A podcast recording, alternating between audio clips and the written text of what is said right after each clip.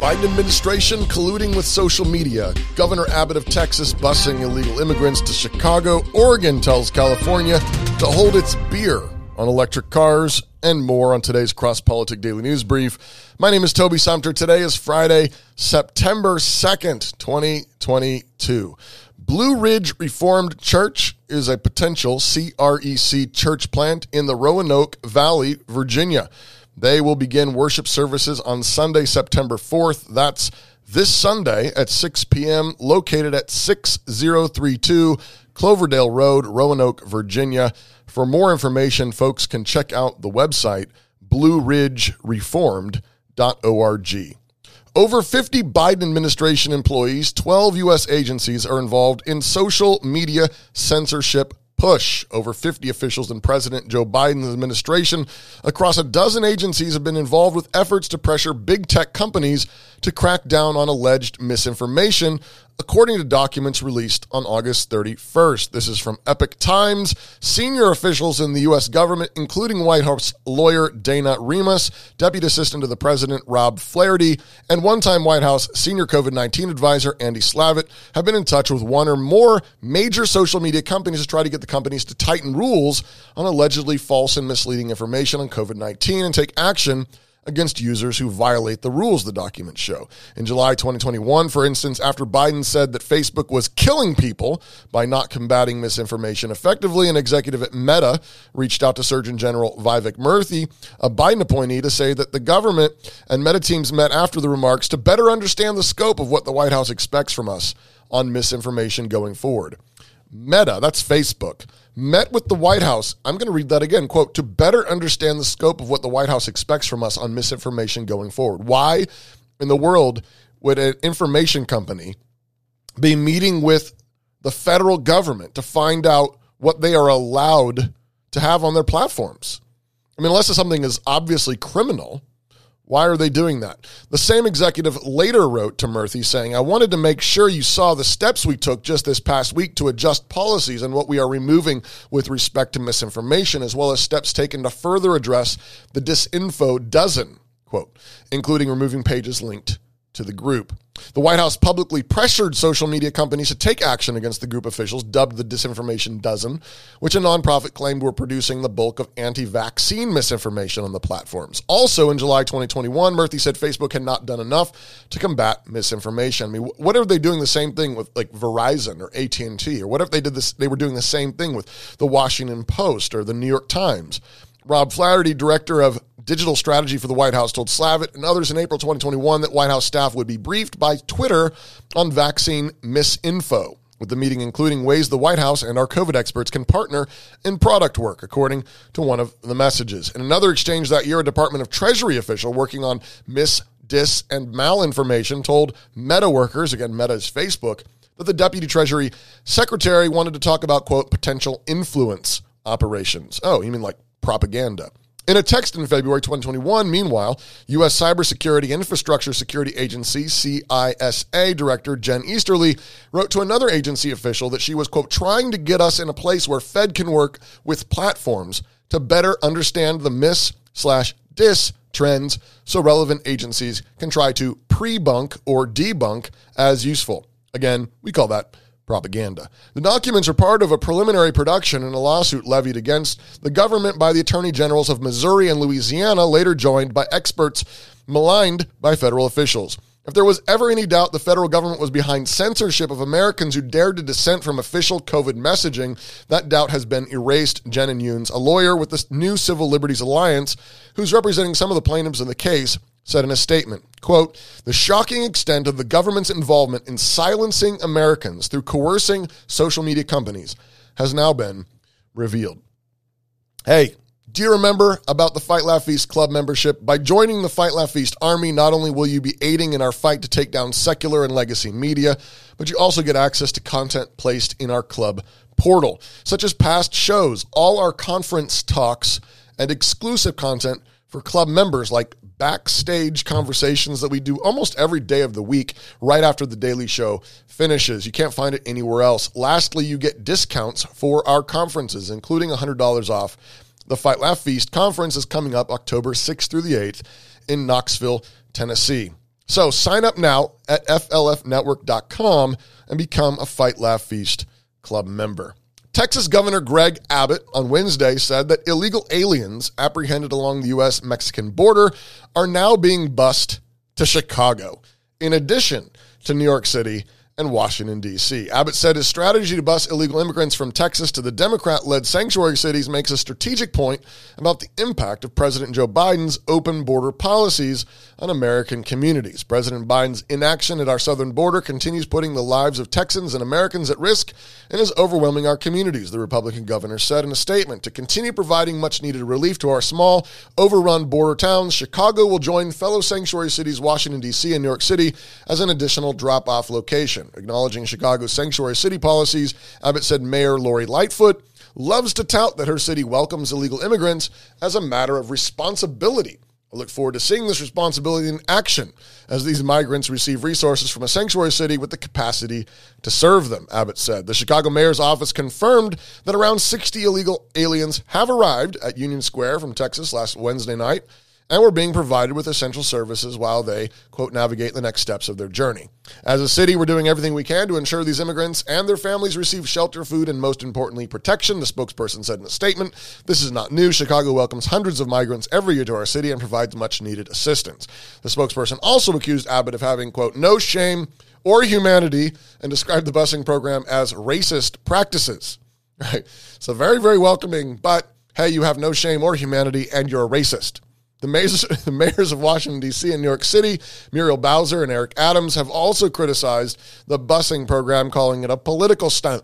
Yeah, it's probably is a political stunt. But Abbott has said the Ill- illegal immigrants voluntarily chose to go to their cities where there is more capacity to serve them. All voluntary. The Texas governor first directed the Texas Division of Emergency Management in April to charter buses to transport illegal immigrants who claimed asylum when apprehended along the U.S. Mexico border to Washington, D.C. New York City was added as a second drop off location in August. Since then, more than 8,900 illegal aliens have been bussed out of Texas to those cities, providing much needed relief to Texas overwhelmed border communities, according to Abbott's office.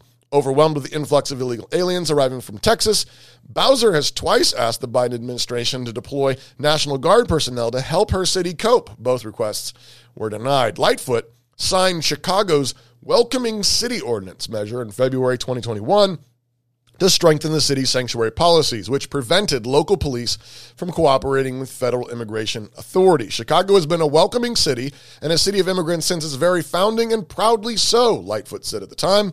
Abbott's office noted that under this policy, Chicago doesn't deny city services to individuals based on their immigration status. With its welcoming city ordinance, making it a sanctuary city, Chicago will not deny city services to individuals based on their immigration status. The city also does not require local police to cooperate with federal immigration authorities, Abbott's office said. Abbott promised to keep busing illegal aliens to so called sanctuary cities until the Biden administration does its job to secure the border. Now, while there are criminals coming across the border, of course, many, many of these immigrants are people, of course, that are just looking for jobs, looking for a better life and work. And many of them are actually pretty conservative, probably a lot more conservative than the people in Washington, D.C., New York City, or Chicago. On the one hand, you know, this is kind of a political stunt. Uh, I also wonder, on the other hand, whether Abbott's, like, I don't know, sending away people who could actually make Texas uh, more conservative. I mean, you got people moving in from California and New York and so forth, and, is, and Texas is going purple. Uh, why not? Why not w- make ways to welcome them, and give them work, uh, and, and, incentivize that? Uh, you know, another thought on the third hand, because you know, should always have a third hand on these things. Maybe God's going to use these illegal immigrants in Chicago and Washington D.C. and New York City uh, to do some kind of reformation there, and maybe Chicago in a decade or two will be a, a, conservative city. We'll see. Not so long ago, the American dream was alive and well. Yeah, I remember that. Employees who worked hard were rewarded, and employers looking for people who could do the job looked for people who could do the job, not for people who had the right political views. Redballoon.work is a job site designed to get us back to what made American businesses successful free speech, hard work, and having fun. If you're a free speech employer who wants to hire employees who focus on their work and not identity politics, then post a job on redballoon.work. If you're an employee who is being censored at work or is being forced to comply with the current zeitgeist, post your resume on redballoon.work and look for a new job. Redballoon.work, the job site where free speech is still alive. Redballoon.work. Oregon has joined a list of more than a dozen states vowing to follow California's lead in banning the sale of now of new gas-powered vehicles by 2035. The move comes as California urges residents to not charge their electric vehicles during a heat wave to avoid straining the electric grid. Yes. They are insane. They also passed a law that making gravity illegal. Just kidding. Uh, an Oregon Department of Environmental Quality Advisory Committee is now in the process of creating what it calls Advanced Clean Cars 2 or Clean Cars 11, I don't know, rules, which will guide the state toward this new goal of going completely bankrupt. California announced on August 24th that it would begin to phase out gas powered vehicles beginning in 2026 when 35% of all passenger vehicles and light duty trucks sold in the state must be zero emission vehicles. With an anticipated increase of nearly 8% annually, the state has vowed that 100% of all vehicles sold in California will be ZEVs, zero emission vehicles, by 2035. Oregon aims to follow suit. They say, hey, wait, let us follow you off the cliff. We would like to drive all of the sane people in our state out of our state. We would like to destroy our economy and drive it straight into the ground. I quote, no, I'm kidding. The transportation sector accounts for more than 40% of Oregon's greenhouse gas emissions, the Oregon Department of Energy said in a statement. Moving to cleaner alternative fuel transportation options like zero emission vehicles can reduce those harmful greenhouse gases, GHGs, and help Oregon bow down to the goddess of the environment. Actually, they didn't say that part. Reach its climate goals, right. And offer incense to the deities of nature. Oregon had already been working toward a goal set by its legislature in 2019 to have 250,000 registered ZEVs in the state by 2025. As of April, there were approximately 50,000 ZEVs on Oregon roads, falling well short of the pace to meet the goal in the first three years. So when you're falling short of the goal, you should definitely ramp it up, right? We're committed to getting more electric vehicles on Oregon's roads, and 50,000 registered EVs is a major milestone, said Amanda Pietz something like that, administrator of the Oregon Department of Transportation's Climate Office. EVs make up about 8% of new cars, trucks, and SUVs sold in Oregon, and we'll support that growing market through partnerships to build out EV charging stations along major roads and in Oregon's communities. And if they don't listen to us, we will shove it down their throats. I shouldn't say that last part. But the state will also support, quote, that market by banning gas powered vehicles. That's what I meant by shoving it down the throats. And using taxpayer funded subsidies to prime the pump. Oregon offers as much as $7,500 in taxpayer funded rebates on top of the federal tax credit of $7,500 toward the purchase of a ZEV. Utilities in the state are offering additional rebates up to $1,500 for a vehicle purchase and up to $1,000 to install a residential home charger or workplace commercial charging station. Where will they get the electricity for the charging station? Nobody knows. But I'm told that the prophets of Baal have built an altar on the top of Mount Carmel and they're calling out for the gods to send lightning fire. The Go Electric Oregon website encourages buyers to stack government incentives to obtain more than 16,500 to use for the purchase of a zero emissions vehicle. According to Oregon Public Broadcasting, which you should never believe, taxpayers have already subsidized the purchase of electric vehicles at an average cost of $66,000 to the tune of 55 million. One 2018 estimate puts the average income of an electric vehicle driver at 150,000 compared to the US average of 63,000 in May.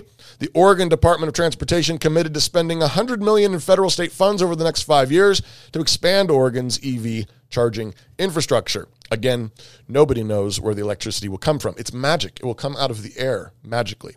To transition to ZEV seems to overlook increasing concerns over their environmental impact and national security implications, making ZEV batteries requires the use of fossil fuels.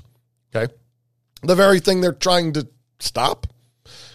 Anyways, to process ore and extract minerals, including lithium, cobalt, nickel, copper, and graphite. They also require steel, aluminum, plastic, and other materials. The extraction and processing of these minerals are dominated by China and the Democratic Republic of Congo. According to Bloomberg, China controls 80% of the market for EV batteries. China controls the market, 80% of the market for EV batteries. Hmm. What could go wrong? The push to convert to ZEVs will also create challenges to the electrical grid. Thank you. Where's this? Epoch. Epoch Times. Thank you for telling us the truth. In a 2018 analysis, energy economists at the University of Texas found that if California drivers were to go fully electric overnight, the state would need about 47% more electricity than it currently consumes. All the states that follow California's emission standards will face similar challenges. But uh, California's electrical grid is already strained, and Oregon's faces uncertainty. They're already having rolling blackouts, they're already having limited electricities, and they're trying to use more.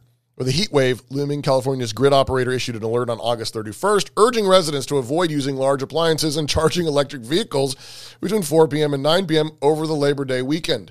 Lowering electricity use during that time will ease strain on the system and prevent more drastic measures, including rotating power outages, the alert reads. Oregon Governor Kate Brown has supported removing or breaching the lower Snake River dams to protect fish populations, which, again, what would that do? Would give them even less electricity. Okay. They want all electric cars. They're already at the max of their use. And they're talking about actually just chopping off their legs, just chopping off the branch they're sitting on. Carbon free hydropower from dams makes up 45% of the electricity used in Oregon. Yeah, de- definitely better better breach that dam. That would be great. That'll that'll really help with the electric car issues. 20 major league baseball teams. This is this is the this is the last story and this is break your heart if you love baseball. Uh, promote or fund groups that perform child sex change operations. National Review found that almost every team in Major League Baseball promotes or funds groups that encourage or provide sex change procedures and gender transitioning hormone treatment for minors as young as 12 years of age. Other organizations promote social transitions, non medical changes in gender expression, including the adoption of new names, pronouns, and clothing for children as young as three. Much of the support these teams are lending is organized under the rubric of LGBTQ Pride Nights that the league pushes on all the teams. Along with the yearly events in the stadiums, the teams also donate money to a number of advocacy groups, usually local groups, but often national groups as well. The Detroit Tigers, for instance, support the Ruth Ellis Center and Corktown Health in Detroit, the magazine noted. At the checkout page for tickets to the Pride Night game, the Tigers website offered a chance to support a local pride organization of your choice with a drop down menu that included LGBT focused clinics such as the Ruth Ellis Center and Corktown Health, both of which perform medical gender transitions on minors. On top of masculinizing and feminizing drugs, at least one, the Ruth Ellis Center included irreversible gender affirming surgery in its suite of transition care for transgender youth options. Another charity promoted by the Tigers, the Trans Sisters of Color Project, was actively funding groups such as Trans Minors Rights, which advocates for empowering quote, transgender youth to make their own decisions regarding puberty blockers without requiring the consent of a parent. The magazine noted that the Tigers are only one example, and the Major League Baseball Pride Resource Guide promotes a long list of social justice groups that also push transgenderism on kids. The report found that five teams promoted groups that push dangerous surgeries on trans kids, including the Detroit Tigers, the Boston Red Sox, Milwaukee Brewers, Tampa Bay Rays, and the Cleveland Guardians.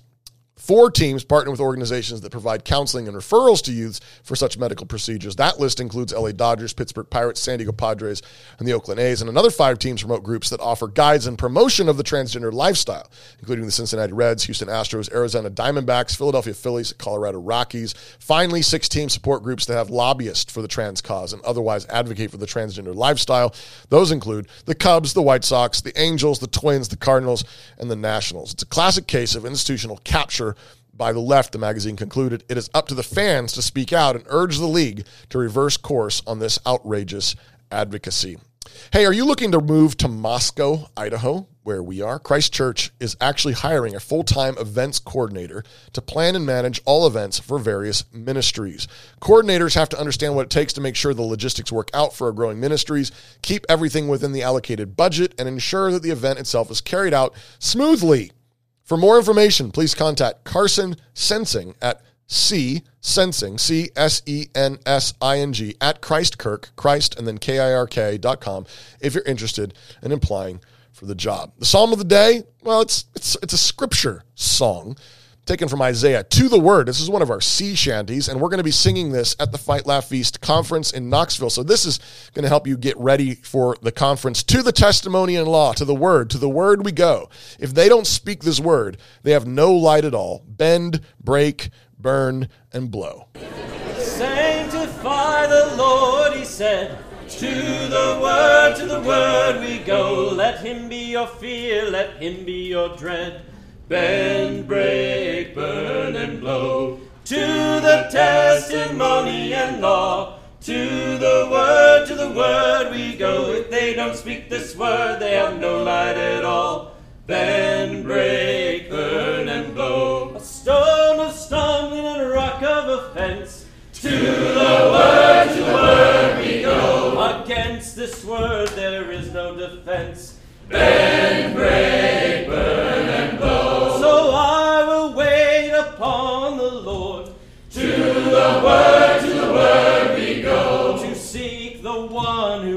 Be adored. Bend, break, burn, and blow. If they do not feed on his word. To the word, to the word we go. They shall hunger and thirst and die unheard. Bend, And amen. This is Toby Sumpter with Cross Politic News. Remember, you can always find the links to our news stories and these psalms at crosspolitic.com. Just click on the daily news brief and follow the links, or find them on our app. Just search Fight Laugh Feast in your favorite app store and never miss a show. We're now doing a daily show with daily backstage content for Fight Laugh Feast Club members. So join today, get access to the backstage, as well as a $100 discount at the Fight Laugh Feast conference in Knoxville, October 6th through the 8th. And have a great